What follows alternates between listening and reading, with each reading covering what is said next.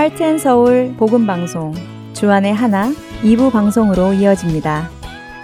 주안의 하나 2부에는 매일의 영적 전투에서 이기는 방법을 배워보는 승리하는 삶과 은혜의 설교 그리고 원독자의 관점으로 읽어가는 갈라디아서가 준비되어 있습니다.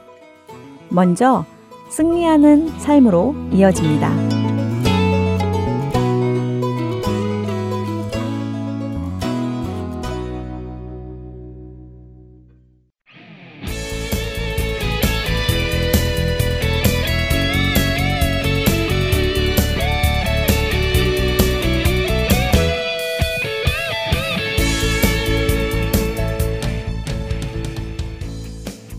여러분 안녕하세요. 승리하는 삶 진행의 민경은입니다. 지난 시간 우리는 우리가 과거 사탄의 권세에 있었다는 것, 그리고 이제는 하나님의 권세로 옮겨졌다는 사실을 확인해 보았습니다. 원래는 진노의 아들들이었던 우리가 하나님의 은혜로 하나님의 사랑의 아들의 나라로 옮기움을 받았지요. 우리가 아직 불순종의 아들들이었을 때 하나님께서 우리를 구원하셨다는 사실을 매 순간 기억하는 것은 아주 중요합니다. 왜냐하면 사탄의 공격 방법 중 하나는 우리의 죄를 생각나게 하는 것이기 때문입니다.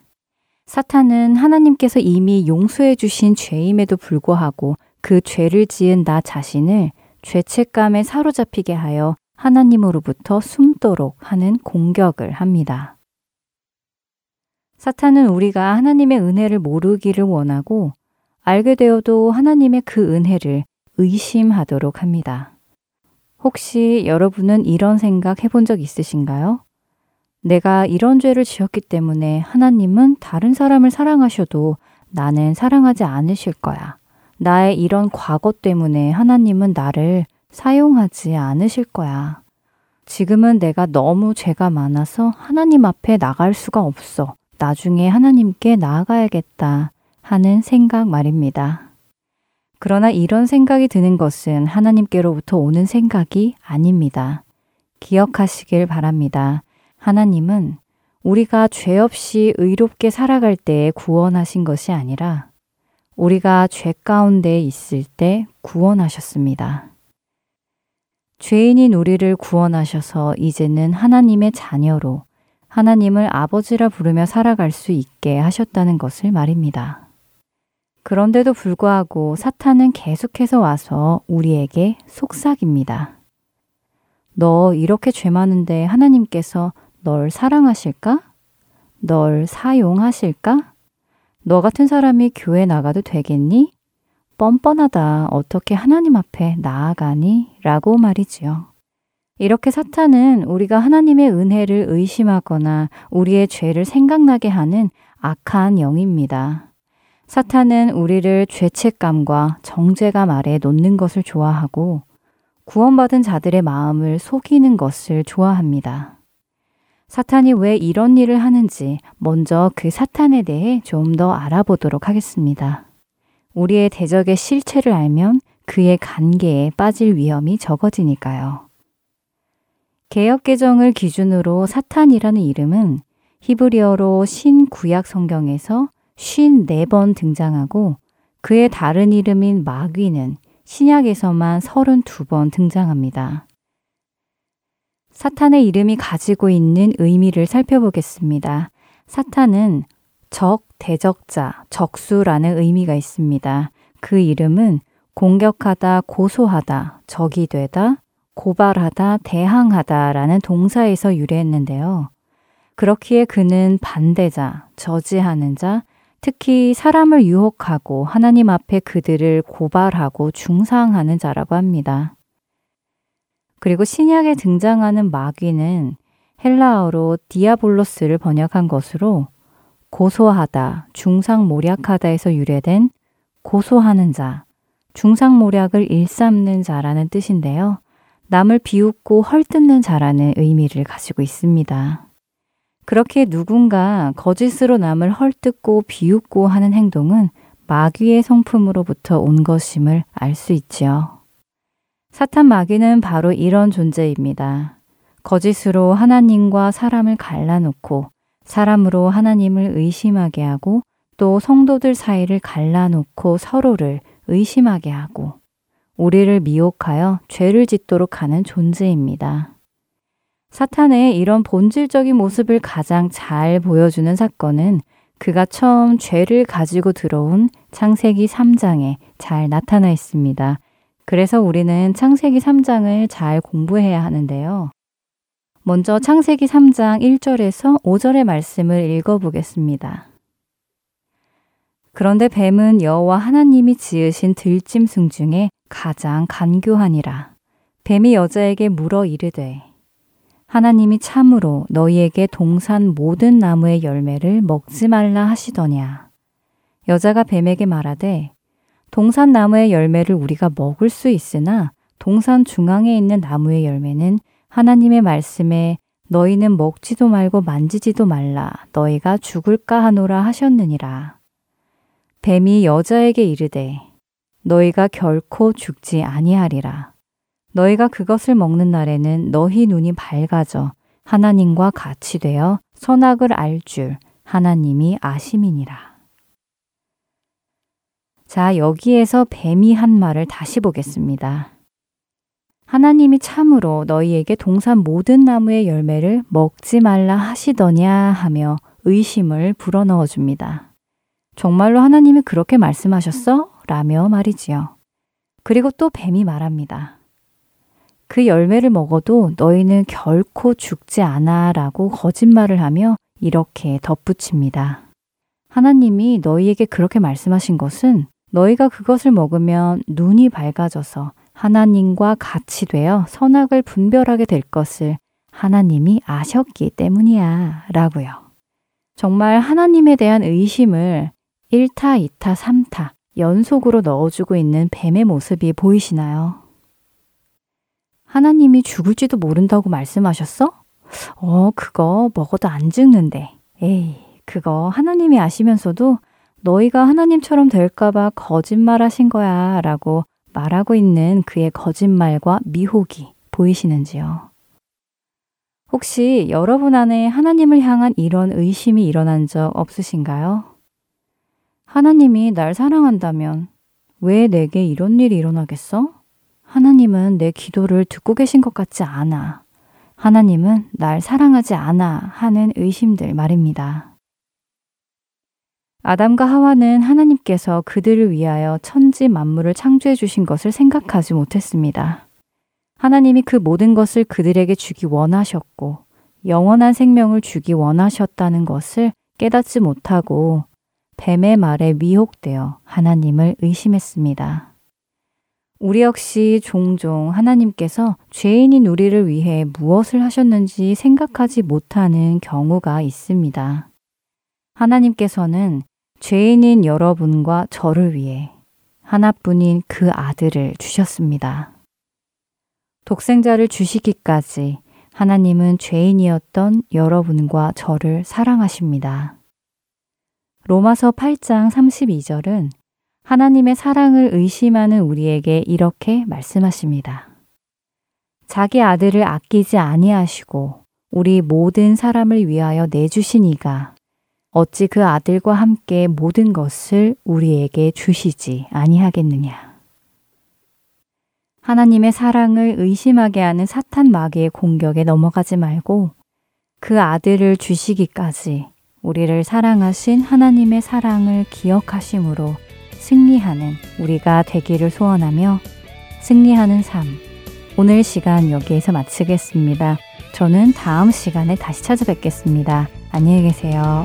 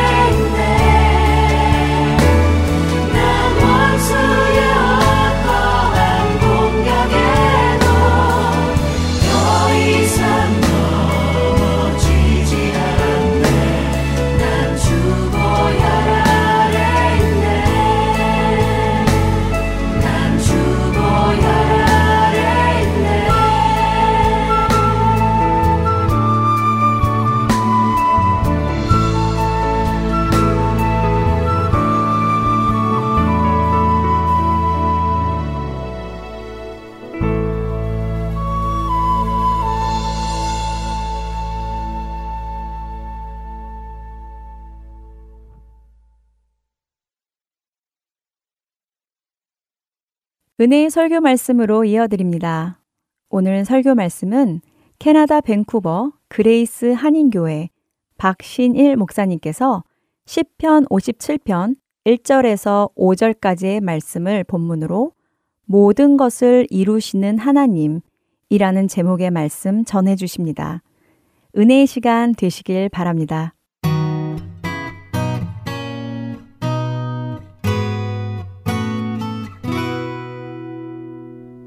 오늘 함께 나눌 하나님이 주신 말씀 시편 57편 1절로 5절입니다. 하나님이여 내게 은혜를 베푸소서 내게 은혜를 베푸소서 내 영혼이 주께로 피하되 주의 날개 그늘 아래에서 이 재앙들이 지나기까지 피하리이다. 내가 지존하신 하나님께 부르짖으며 곧 나를 위하여 모든 것을 이루시는 하나님께로다. 그가 하늘에서 보내사 나를 삼키려는 자의 비방에서 나를 구원하실지라 하나님이 그의 인자와 진리를 보내시리로다. 내 영혼이 사자들 가운데에서 살며 내가 불사르는 자들 중에 누웠으니 곧 사람의 아들들 중에라. 그들의 이는 창과 화살이요 그들의 혀는 날카로운 칼 같도다. 5절을 우리 다 같이 함께 봉독합니다. 하나님이여 주는 하늘 위에 높이 들리시며 주의 영광이 온 세계 위에 높아지기를 원하나이다. 아멘. 여러분은 이렇게 살아오시면서 받았던 선물 중에 기억에 남는 것들이 좀 있으십니까? 아마 그런 것들이 다 있을 거예요. 저는 제가 받았던 선물들 중에 기억에 남는 것들이 좀 있는데 몇 가지가 우리 교회 유치부 학생한테 받은 선물이 하나 있었습니다. 카드를 하나 보냈어요. 유치부에서 예배 끝나고 종이 봉다리 이렇게 했는데 꺼내봤더니 카드를 만든 거예요 유치부에서 아마 그날 무슨 특별 시간이 있었나 봐요. 제 얼굴을 이제 일단은 만들어 놓은 거죠. 일단 뭔가 붙여가지고 전혀 닮지 않았지만 만들어 놨고 기억에 남는 거는 머리 부분을 굵은 하얀 실로 이렇게 다 이렇게 쭉 내려놨어요. 그래서 그 정성이 너무 고맙더라고요. 얘한테는 흰머리밖에 보이는 게 아, 아니었어요. 그래서 제 거를 제 방에 몇 년 동안 보관해 두고 있었습니다. 참 고마웠어요. 아, 아이가 그래도 저를 볼 때 뭔가를 보호해 주는구나. 이렇게 기억에 남는 선물들이 있어요. 우리에게 최고의 선물은 주님이십니다. 아멘. 주님이 최고의 선물입니다. 그리고 그리스도인들이 살아가는 우리 여정 중에 하나님이 주신 정말 소중한 선물이 있는데 그것이 기도입니다. 기도는 우리 인생을 새롭게 하는 하나님의 선물입니다. 오늘 10편 57편은 다윗의 기도입니다. 다윗이 아둘람 굴에 다윗이 사울을 피하여 굴에 숨었던 때라고 하는 소제목이 10편 57편에 성경책에 기록되어 있습니다. 그런데 시편을 읽다가 보면 대부분의 사람들이 함께 느끼게 된 게 있습니다. 그건 뭐냐면 시편엔 수많은 기도가 나오는데 기도와 찬송이라고 하는 것에 경계선이 없어집니다. 시편을 읽다 보면 이게 기도인지 찬송인지 우리가 혼돈이 될 만큼 기도와 찬송의 벽이 허물어져 있다는 것입니다. 저는 그 자유로움을 좋아합니다. 왜냐하면 기도가 찬송이 되고 찬송이 기도가 되고 이 말은 억지로 하지 않는다는 거죠. 마음에 나오는 대로 다 자유롭게 한다는 겁니다.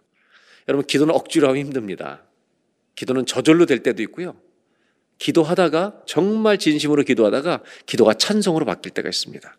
오늘 시편 57편은 기도의 선물을 우리에게 보여주고 있습니다. 기도가 우리에게 어떤 영향을 끼치고 있는가?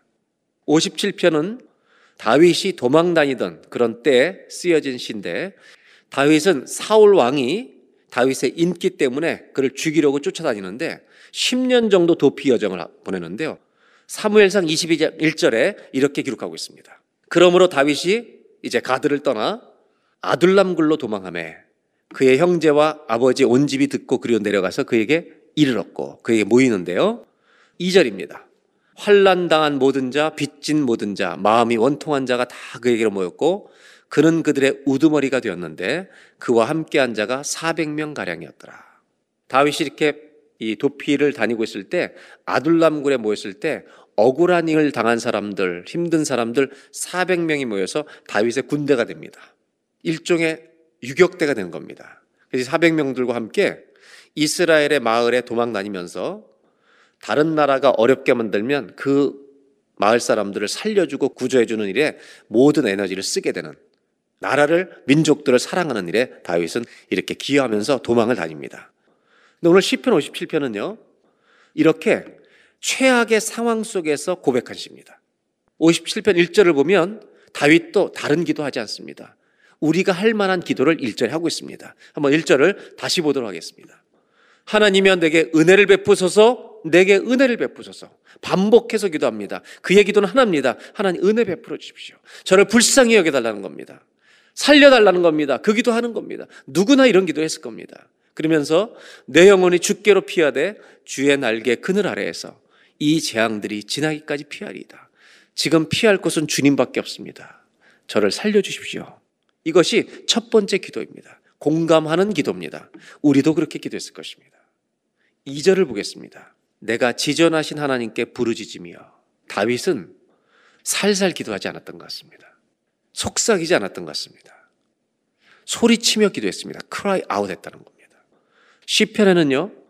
부르짖는다는 표현이 굉장히 많이 나옵니다. 사실 부르짖는 기도의 특징이 있는데 그건 뭐냐면 언어로 표현이 다 안 됩니다. 부르짖는 사람의 기도는요. 자기가 생각하는 걸 말로 다 표현 못하는 기도입니다. 그런데 부르짖을 때 하나님은 우리의 아픔과 신음소리와 가슴 속에 있는 다 표현하지 않는 말들을 주님은 들으실 줄로 믿습니다. 다 들으십니다. 결국 10편 57편 1절은 다윗의 기도의 전부가 아닙니다. 일부일 뿐입니다. 얼마나 다윗도 힘들었겠습니까? 부르짖는 사람들의 기도는 사실 사람들에게 말하지 못하는 사연들이 다 있는 법입니다. 사실 우리 모든 사람들에게 예수 믿는 우리 모두에게 고난이 닥치면요. 누구나 기도가 저절로 터집니다. 고난은요, 우리를 기도하게 만듭니다. 하나님을 향해 외칩니다. 사실 부르짖는 기도는 절망의 기도입니다. 내 뜻대로 안 되기 때문에 하는 기도입니다. 다윗은 지금 도피 중이었습니다. 아둘람 굴에 숨었습니다. 미친 채 살기 위해서 흉내 내다가 돌아왔습니다. 얼마나 괴롭겠습니까? 얼마나 두렵겠습니까? 골리앗을 죽였습니다. 믿음으로 가서 싸웠습니다. 그런데 그 결과는 사울이 자기를 죽이려는 것입니다. 어린 다윗이 얼마나 하나님 앞에 하소연할 게 많았겠습니까? 자기를 왕으로 정하신 분이 누굽니까? 하나님입니다. 사무엘에 찾아와서 기름 부어준 거 주님이 하신 일입니다. 그런데 자기에 닥친 것은 도망 다니는 겁니다. 다윗은 여러분 아시는 것처럼 10년 동안 도피 생활합니다. 그런데 2절의 기도에서 다시 보겠습니다. 하나님께 그는 부르짖습니다. 부르짖는데 특별한 고백을 하게 됩니다. 하나님께 부르짖으며 그 다음 표현이 참 놀랍습니다. 곧 나를 위하여 모든 것을 이루시는 하나님께로다. 여러분 전 이걸 읽으면서 깜짝 놀랐습니다. 나를 위하여 모든 것을 이루신 하나님이라는 것은요 기도가 아니라 신앙 고백입니다. 이것은 성경의 신학입니다. 하나님이 누군지를 정리한 한 문장입니다. 다윗은 이때 어린 청년이었습니다. 젊은 청년이었어요. 어떻게 청년에게서 이런 고백이 나오는 겁니까? 전 이 기도를 읽으면서 이런 생각이 들었어요. 이거는 하나님이 가르쳐 주신 기도다. 하나님이 그에게 주신 고백이다. 기도가 선물인 이유가 있습니다. 우리가 기도하잖아요. 부르짖는 기도를 자꾸 하다 보면 우리의 마음 안에 주님의 생각이 들어오는 겁니다. 주님의 마음이 내 안에 자리를 잡아요. 그래서 우리 안에 고백이 터지는 겁니다. 여러분, 우리가 기도하는 하나님, 우리가 믿는 하나님은 나를 위하여 모든 것을 이루시는 주님인 줄로 믿습니다. 이 고백이 갑자기 터져요. 부르짖는 기도를 하다가. 상황이 안 바뀌는 겁니다. 15년에도 안 바뀌고 다윗은 10년 동안 도망 다닙니다. 상황이 안 바뀌는 중에 기도를 계속하면 여러분 소용없는 게 아닙니다. 하나님은요, 나를 바꿔주십니다. 나를 바꿔서 어디에 가게 하시는가? 오늘 2절의 기도가 바로 기도의 소중함이 담겨 있습니다. 다윗은 이렇게 기도하잖아요. 나를 위하여 모든 것을 이루신 하나님께 나는 기도합니다. 저와 여러분에게 여러분 이런 고백이 있기를 주의 이름으로 기원합니다. 기도는 뭔가 한번 따라해 보실까요? 기도는 나를 믿음의 자리에 서게 합니다. 내가 기도하잖아요. 부르짖잖아요. 그럼 놀라운 일은 하나님이 내가 원망의 자리에 있지 않게 하시고 믿음의 자리로 찾아가게 한다는 겁니다. 원망하고 탄식하고 울다가 우리를 어디다 세우느냐? 믿음으로 고백하는 자리에 딱 세워 놓으신다는 겁니다. 기도하는 자에게 이런 은혜가 임한다는 거죠. 얼마나 감사한지 모르겠어요. 기도하면서 걸어가시길 바랍니다. 하나님은 모든 것을 이루시는 분인 줄로 믿습니다. 그 다음에 3절입니다. 다윗은 이렇게 기도가 이어집니다. 그가 모든 것을 이루시는 하나님, 그가 하늘에서 보내서 나를 삼키려는 자의 비방에서 나를 구원하실지라 믿음의 고백을 합니다. 하나님이 그의 인자와 진리를 나에게 베푸실 것입니다. 보내실 것입니다. 이렇게 믿음으로 섭니다. 그렇다고 상황이 바뀌지 않은 걸 압니다. 사절을 보십시오. 자기가 어디인지 알아요, 다윗은. 내 영혼이 사자들 가운데 살며. 여러분, 다윗은 자기가 얼마나 위험한 상황인지를 기가 막히게 표현합니다. 다윗은 시인이었잖아요. 내가 사자들 가운데 산다. 내가 불사르는 자들 중에 누웠으니 내가 누워서 잔다고 지금 자는 게 아니라는 거예요. 나를 태워 죽이려는 사람들 가운데 누워 있다. 곧 사람의 아들들 중에라. 그들의 이는 창과 화살이요. 그들의 혀는 날카로운 칼 같도다. 자기를 죽이려는 사람들이 지금 이 깔려 있다는 거예요. 사울 왕이 군대를 데리고 다윗 잡으려고 흩어져 있는 거죠. 그런데 참 이상한 일입니다. 5절은요, 이해할 수 없는 고백이 또 터집니다. 5절입니다.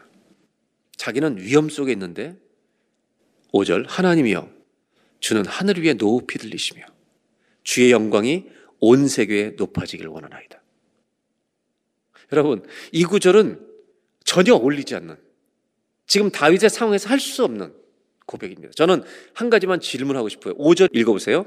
다 같이 한번 읽고 한번 내가 질문할게요. 시작. 하나님이여 주는 하늘 위에 높이 들리시며 주의 영광이 온 세계 위에 높아지기를 원하나이다. 여러분 이게 기도예요, 찬송이에요. 둘 다래. 아, 지혜로운 대답이네.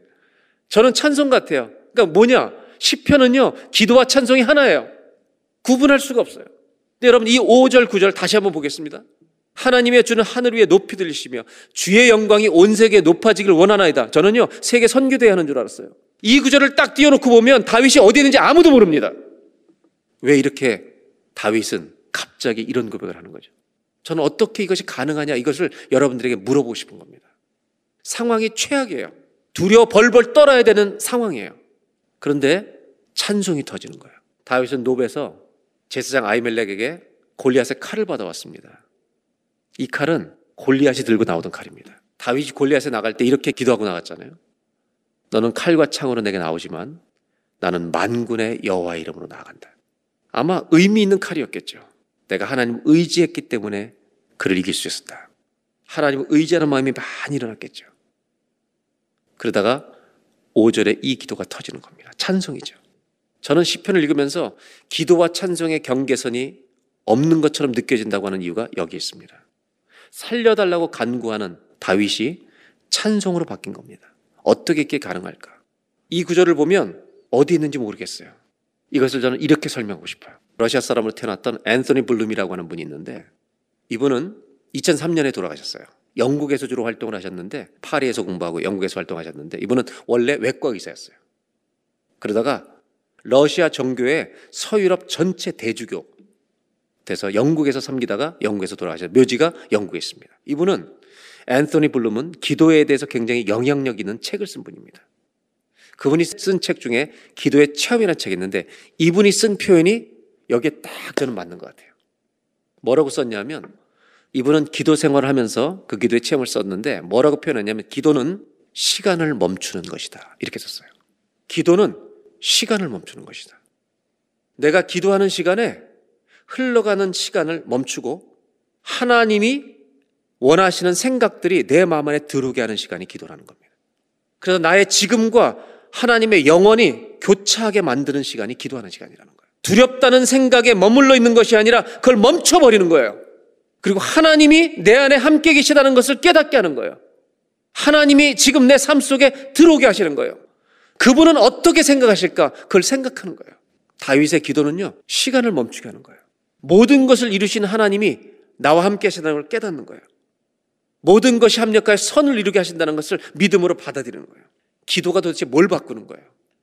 여러분, 우리가 두려움이 있을 때, 정말 두려울 때, 이것에서 두려움이 해결되지 않은 상황에서 여전히 계속 두려울 때, 두려움이 내 안에서 떠나게 하는 길은 하나밖에 없어요. 내가 두려워하는 것보다 더 큰 분을 신뢰하게 되는 그 믿음, 신뢰 자료 나가야만 끝나는 거예요. 다윗은 기도합니다. 골리앗의 칼을 옆에 놓고 시간을 멈추고 기도합니다. 뭘 깨닫겠어요? 주께서 나와 함께 하십니다. 기도 가운데 이 찬송이 터져 나오는 거죠. 하나님이 나를 붙들고 계시다는 거. 기도를 하는 사람들이 다 깨닫는 게 하나 있어요. 뭐냐면요. 하나님 내 하나님이 돼요. 내가 하나님의 사랑 안에 있다는 걸 다 깨닫습니다.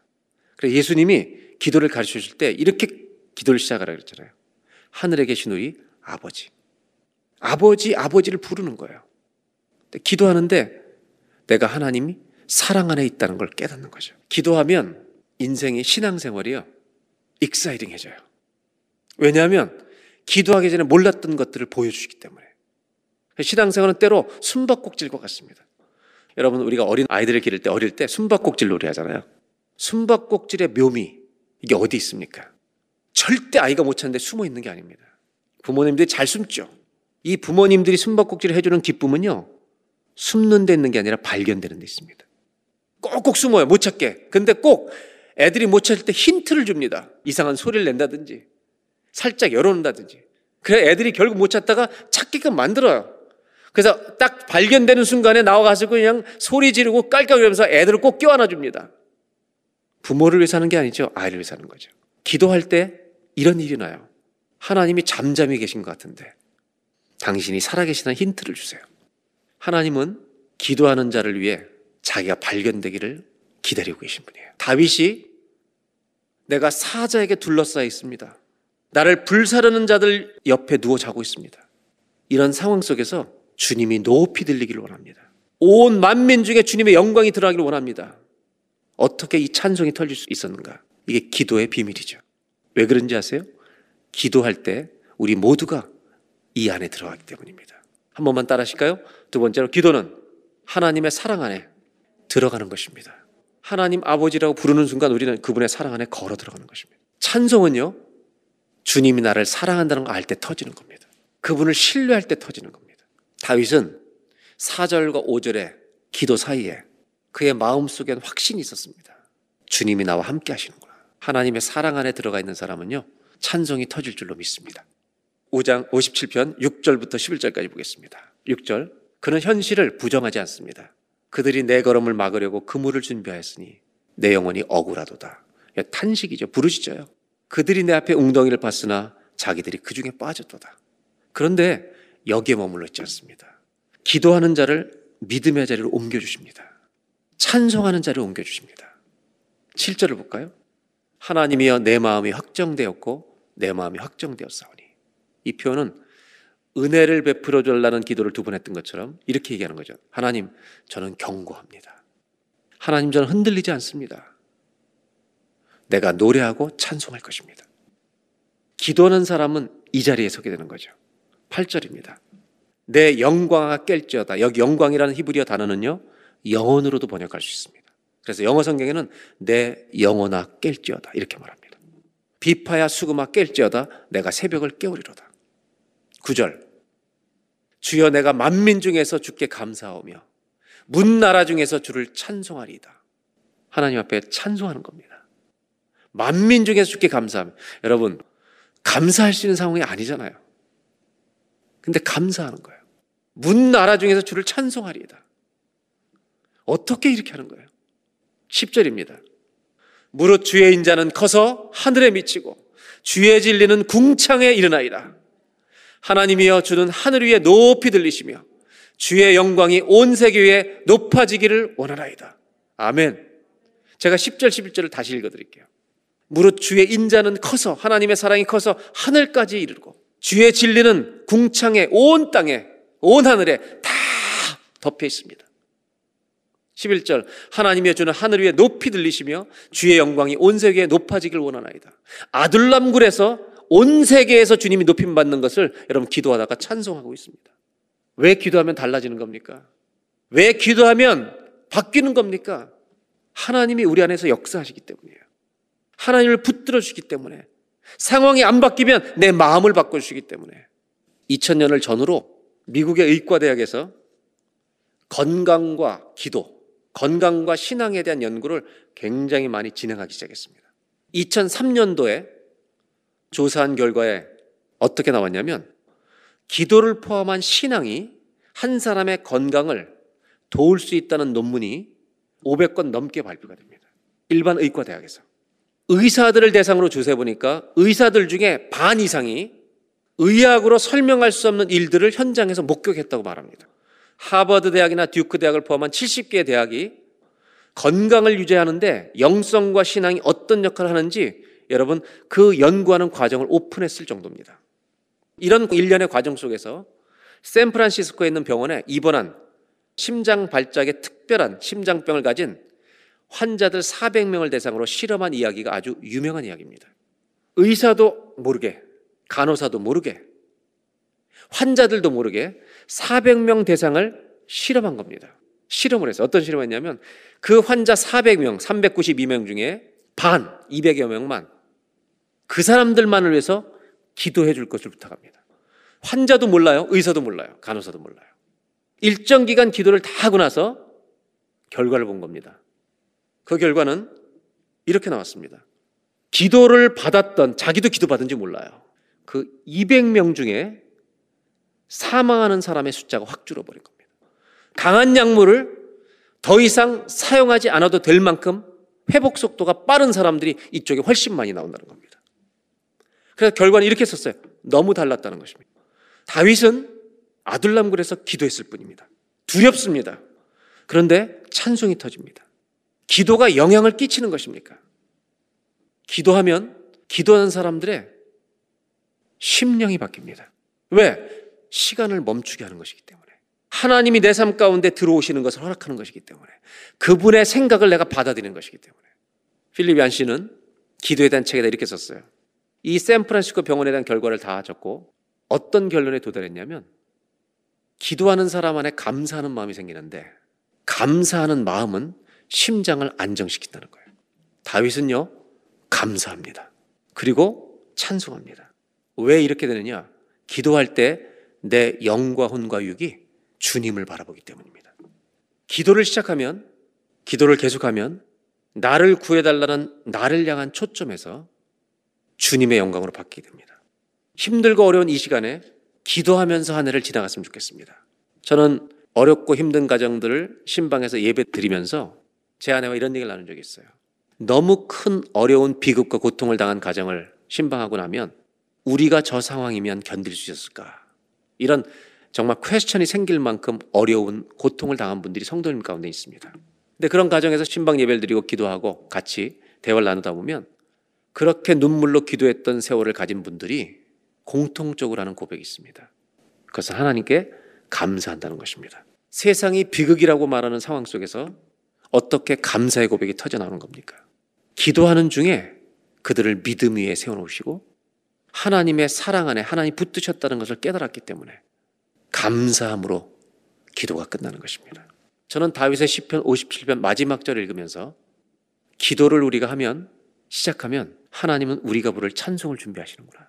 다시 한번 마지막 절을 보겠습니다. 9절, 10절, 11절을 읽어드릴게요. 주여 내가 만민 중에서 주께 감사하며 문나라 중에서 주를 찬송하리이다. 10절 무릇 주의 인자는 커서 하늘에 미치고 주의 진리는 궁창에 일어나이다. 11절 하나님의 주는 하늘 위에 높이 들리시며 주의 영광이 온 세계에 높아지기를 원하나이다. 이 고백이 기도하는 사람들에게 터진다는 겁니다. 7절이요. 하나님 내 마음이 견고합니다. 그런데 내가 찬송하리이다. 우리가 기도를 시작하면 우리가 부를 찬송을 하나님이 준비하십니다.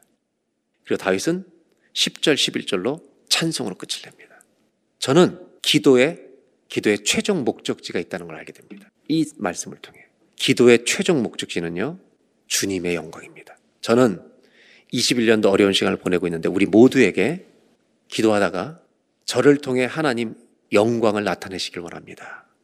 하나님이 영광 받으시길 원합니다. 이런 기도의 결론에 도달하는 은혜가 있기를 주의 이름으로 기원합니다. 시작은 나를 위해서 했는데 기도의 끝은요. 찬송으로 나오는 것입니다. 시편 57편을 우리에게 주시면서 하나님은 힘들고 어려운 고난의 광야를 지나가는 우리에게 주님이 격려해 주십니다. 기도하면서 지나가라. 21년도 찬송으로 마치는 저와 여러분 되시기를 주의 이름으로 기원합니다.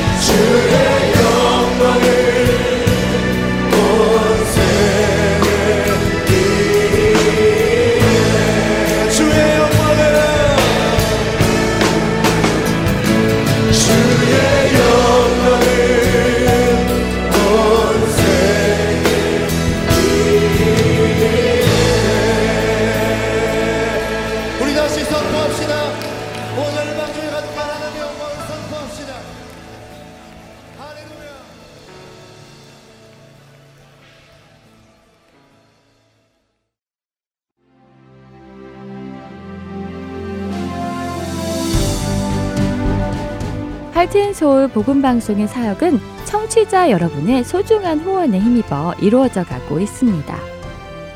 매월 정기적인 후원은 저희 사역을 계획하고 추진해 나가는 데 기초가 됩니다. 홈페이지 www.heartandsoul.org로 접속하셔서 참여하기를 눌러 은행 자동이체와 크레딧카드로 매달 정기적으로 후원하실 수 있습니다. account setup에 도움이 필요하신 분들은 602-866-8999로 전화 주시면 도와드리겠습니다. 여러분의 기도와 후원으로 예수님의 생명의 말씀이 필요한 곳에 전달됩니다.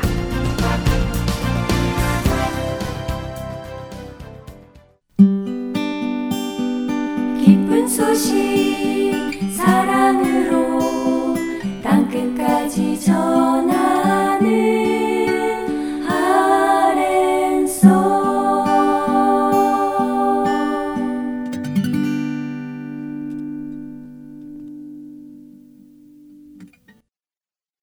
계속해서 원독자의 관점으로 읽어가는 갈라디아서 보내드립니다.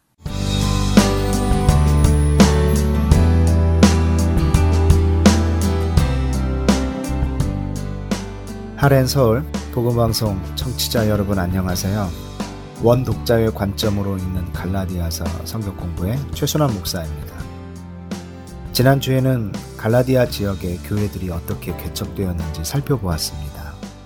바울의 1차 전도 여행에 나오는 사도행전 13장과 14장 말씀을 중심으로 살펴보았는데요.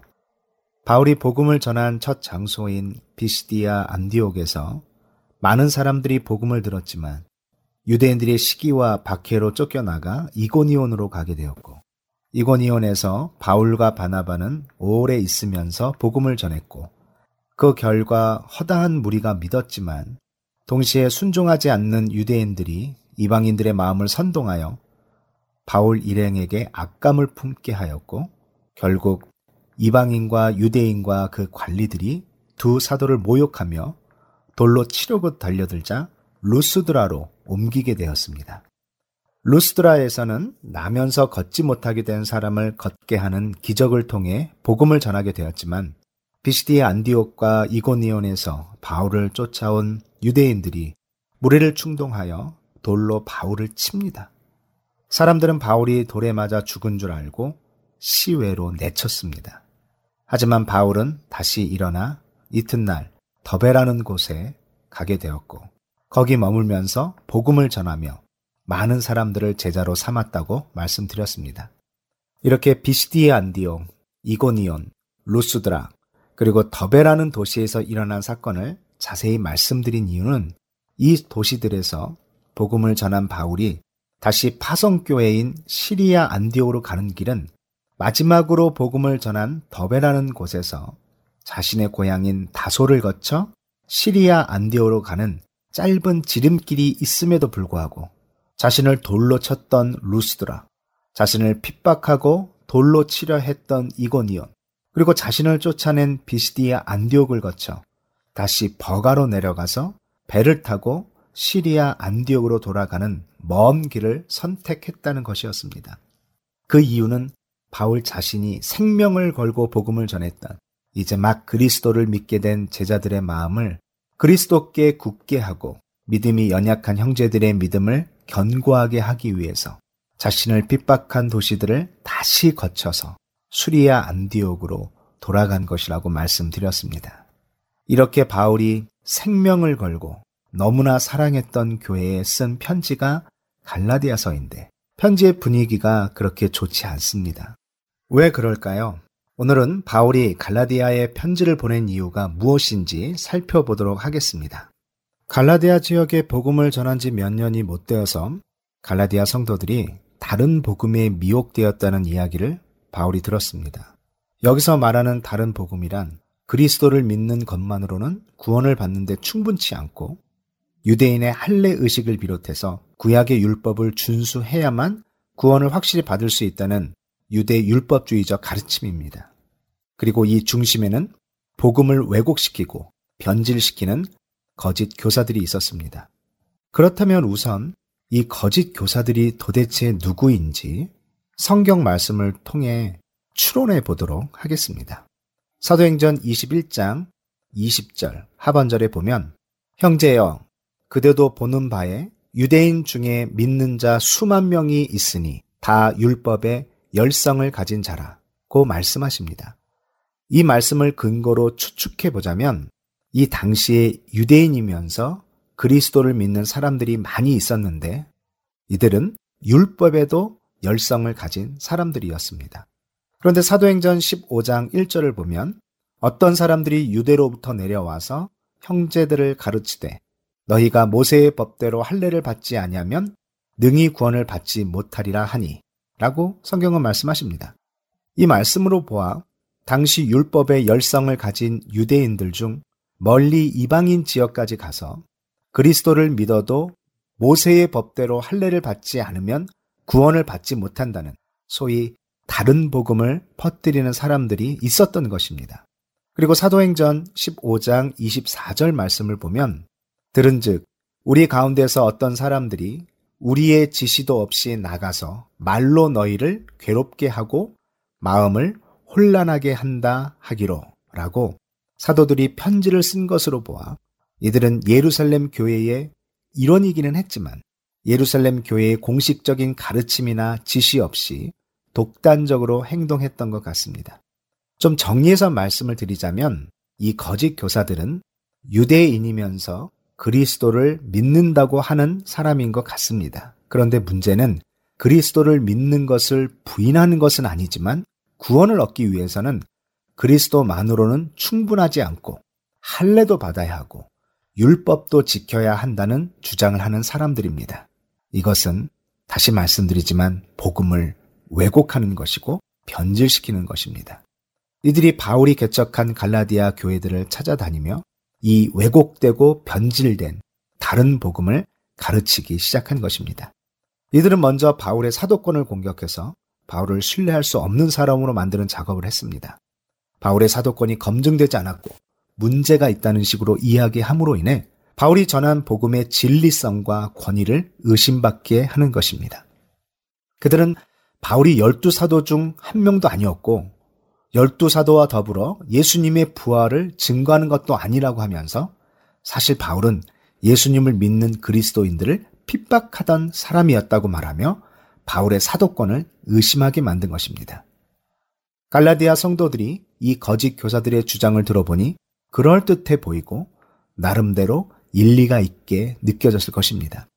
그러자 이들은 여세를 몰아 자신들이 진짜 구원받는 방법을 알려주겠다면서 할례와 율법 준수를 통해 유대인이 되라고 가르친 것입니다. 그리고 여기에 미혹된 갈라디아 성도들은 그들의 지시를 따라 할례를 받기 시작하고 율법과 유대 절기를 지키기 시작합니다. 그리고 이렇게 진짜 구원을 얻는 방법을 알려주지 않은 바울을 원망하며 바울과 원수가 된 것처럼 사이가 나쁘게 된 것입니다. 그러나 그들이 율법을 지키고 할례를 받은 결과가 무엇입니까? 그들은 율법을 지키면 지킬수록 죄인으로 정죄감만 더해갑니다. 늘 무거운 율법의 짐을 지면서 진정한 자유함을 누리지 못하고 있습니다. 매일 종교적인 행위는 하는데 마음속에는 항상 정죄감만 있습니다. 죄책감만 있습니다. 그리스도로 인한 자유인으로 사는 것이 아니라 종의 멍해를 메고 사는 것입니다. 그리고 이런 소문이 사도 바울에게 들렸습니다. 이 소문을 들은 바울의 마음은 어땠을까요? 바울은 너무나 마음이 아팠습니다. 바울은 자신이 전한 복음을 떠나 거짓 교사들이 전한 이 변질되고 왜곡된 다른 복음에 이렇게 빨리, 이렇게 쉽게 변절한 갈라디아 성도들에게 당황하기도 했고 이상하기도 했습니다. 무엇보다 다시 율법으로 돌아가 율법의 종노릇하며 매일매일 죄의 짐을 지고 무겁게 죄의식 가운데 고통스럽게 사는 그들이 너무나 안타까웠습니다. 결코 스스로 의롭게 될 수 없는 죄악된 인간이 하나님 앞에 갈 수 있는 유일한 방법은 십자가에 못 박히신 예수 그리스도를 믿는 것 외에는 없습니다. 이 놀라운 은혜를 기쁘게 받았던 그들이 지금 은혜가 아닌 종교적 행위를 통해 율법의 정죄 아래서 다시 신음하고 있습니다. 바울은 이러한 거짓 복음을 전한 거짓 교사에게 분노했고 너무나도 쉽게 변절한 갈라디아 성도들이 안타까웠던 것입니다. 우리가 지난 시간에 공부해서 알 수 있듯이 갈라디아 성도들은 바울의 육체의 약함에도 불구하고 바울을 천사와 같이 그리스도와 같이 받아준 성도들입니다. 할 수만 있다면 자신들의 눈이라도 빼서 바울에게 줄 성도들이었습니다. 그들을 향한 바울 자신도 박해를 당해도 돌에 맞아 죽어나가도 해산의 수고를 하며 복음을 전했던 사랑하는 형제들입니다. 그러니 바울은 그냥 가만히 있을 수 없었습니다. 그들을 만나 책망할 것은 책망하고 바로 잡을 것은 바로 잡아 문제를 수습해야 했습니다. 하지만 여러 사정으로 당장에 갈라디아로 갈 수 없기에 자신을 대변할 수 있는 편지를 써서 그들에게 보내기로 결정합니다. 그래서 쓴 편지가 갈라디아서인 것입니다. 바울은 다른 복음에 미혹되어 복음 안에서 누릴 자유를 잃어버린 갈라디아 성도들에게 오직 예수 그리스도의 계시로 말미암은 복음 안에서만 참된 자유를 누릴 수 있다는 사실을 다시 일깨워 주기 원했습니다. 모세의 율법을 지킴으로 의롭다 하심을 얻는 것이 아니라 오직 그리스도를 힘입어 그를 믿는 자마다 의롭다 하심을 얻는다는 것을 다시 알려주기 원했습니다. 또한 갈라디아 성도들에게 성령으로 행하는 자유의 삶, 즉 사랑으로 종로로 타는 삶을 권면하고 믿음으로 얻게 된 구원과 의롭다 칭함을 받은 것이 무슨 의미인지를 다시 되새겨 주기 원했습니다. 이것이 바로 바울이 갈라디아서를 쓴 이유입니다. 사실 갈라디아서는 로마서와 함께 이해해야 합니다. 갈라디아서가 교과서라면 로마서는 참고서로 할 수 있습니다. 갈라디아서를 작은 로마서 혹은 로마서 개요서라고 하는 이유가 여기 있습니다. 두 서신서 모두 이신득의, 즉 믿음으로 의롭다함을 얻는다는 신앙의 원리를 그 기본 주제로 하고 있지만 그 관점과 시각은 서로 다릅니다. 로마서가 좀 더 원리 자체를 설명하고 있다면 갈라디아서는 율법주의와 대조하면서 그리스도인들의 율법에 대한 자유를 더 강조하고 있습니다. 그 이유는 로마서는 바울이 로마의 그리스도인들에게 쓴 편지입니다. 복음에 대해서 제대로 설명해 준 사도가 없었기에 복음에 대한 이해가 없는 로마에 있는 그리스도인들에게 바울이 복음의 핵심인 이신득이 원리를 그 자체를 진술한 편지가 로마서입니다. 하지만 바울은 갈라디아 성도들에게는 이미 복음을 전했습니다. 그리고 그들이 복음을 받아들여서 이미 이신득이 원리를 알고 있는 상황입니다. 그런데 갈라디아 성도들이 이 복음을 버리고 율법주의로 회귀한 데 대해서 다시 한번 이신득이 원리를 통해 율법이 아닌 믿음으로 종이 아닌 양자됨으로 멍해가 아닌 자유함을 누리는 삶을 강조하기 위해 기록된 일종의 변증서가 갈라디아서입니다. 그래서 갈라디아서의 특징은 대조를 통한 논증입니다. 바울은 계속해서 율법과 복음, 할례와 그리스도를 대조하며 편지를 써 내려가고 있습니다. 저는 개인적으로 갈라디아서의 핵심 구절이 5장 1절이라고 생각합니다. 제가 봉독해 올리도록 하겠습니다. 그리스도께서 우리를 자유롭게 하려고 자유를 주셨으니 그러므로 굳건하게 서서 다시는 종의 멍에를 매지 말라. 그리스도께서 우리를 자유롭게 하셨습니다.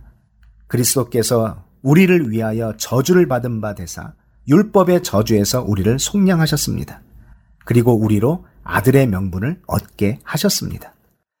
이제 우리는 더 이상 종의 멍에를 맬 필요가 없습니다. 종이 아니고 아들입니다. 아들임으로 하나님을 아빠 아버지라 부를 수 있습니다. 우리에게 이러한 기적이 일어난 것입니다. 그런데 우리가 이렇게 살지 못하고 있다면 참 안타까운 일입니다. 우리가 그분의 자녀로서 살아가는 것이 아니라 종의 신분으로 살아가고 있다면 너무 큰 비극입니다. 하나님의 자녀로서 누려야 할 특 권을 누리면서 살아가지 못하고 있다면 자녀로서의 당당함, 때로는 자녀로서의 뻔뻔함 없이 종의 멍에를 지며 종교 생활에서 억압받고 상처를 받으며 살아가고 있다면 우리는 갈라디아서를 통해 자유를 선포해야 합니다. 그리스도께서 우리를 그의 피로 사셔서 하나님께 드리셨습니다. 그리고 우리에게 자유를 주셨습니다. 아멘입니다. 다음 주부터 갈라디아서 본문 말씀을 살펴보면서 이 자유함을 더 누리는 시간이 되었으면 좋겠습니다. 청취자 여러분, 다음 시간에 뵙겠습니다.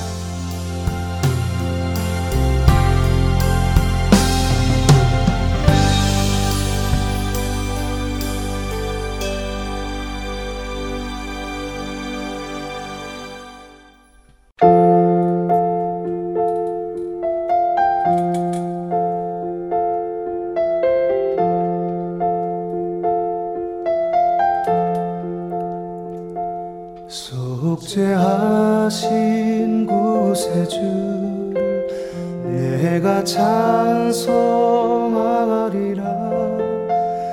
내게 자유 주시려고 주가 고난 당했네. 그신 사랑 찬양하리. 나의 죄 사하려고 십자가에 돌아가신 나의 주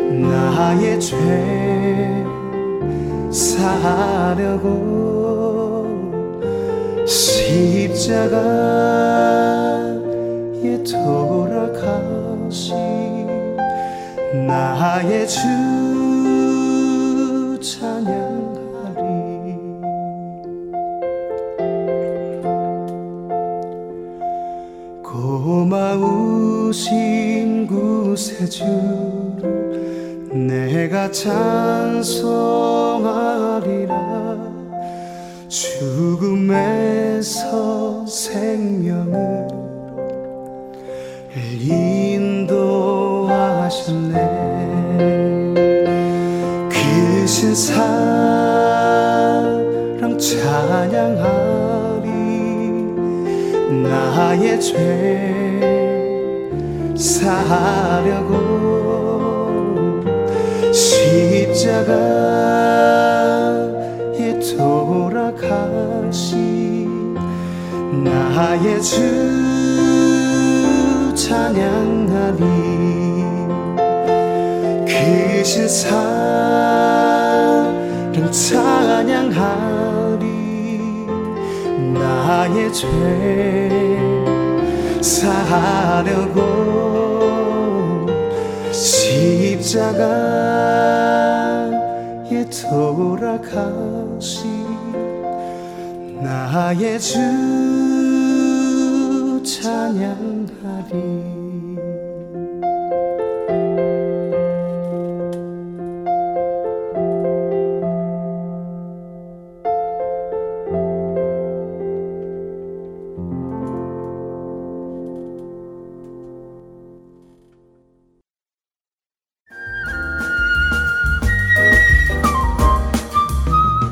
주안의 하나 2부 준비된 순서는 여기까지입니다.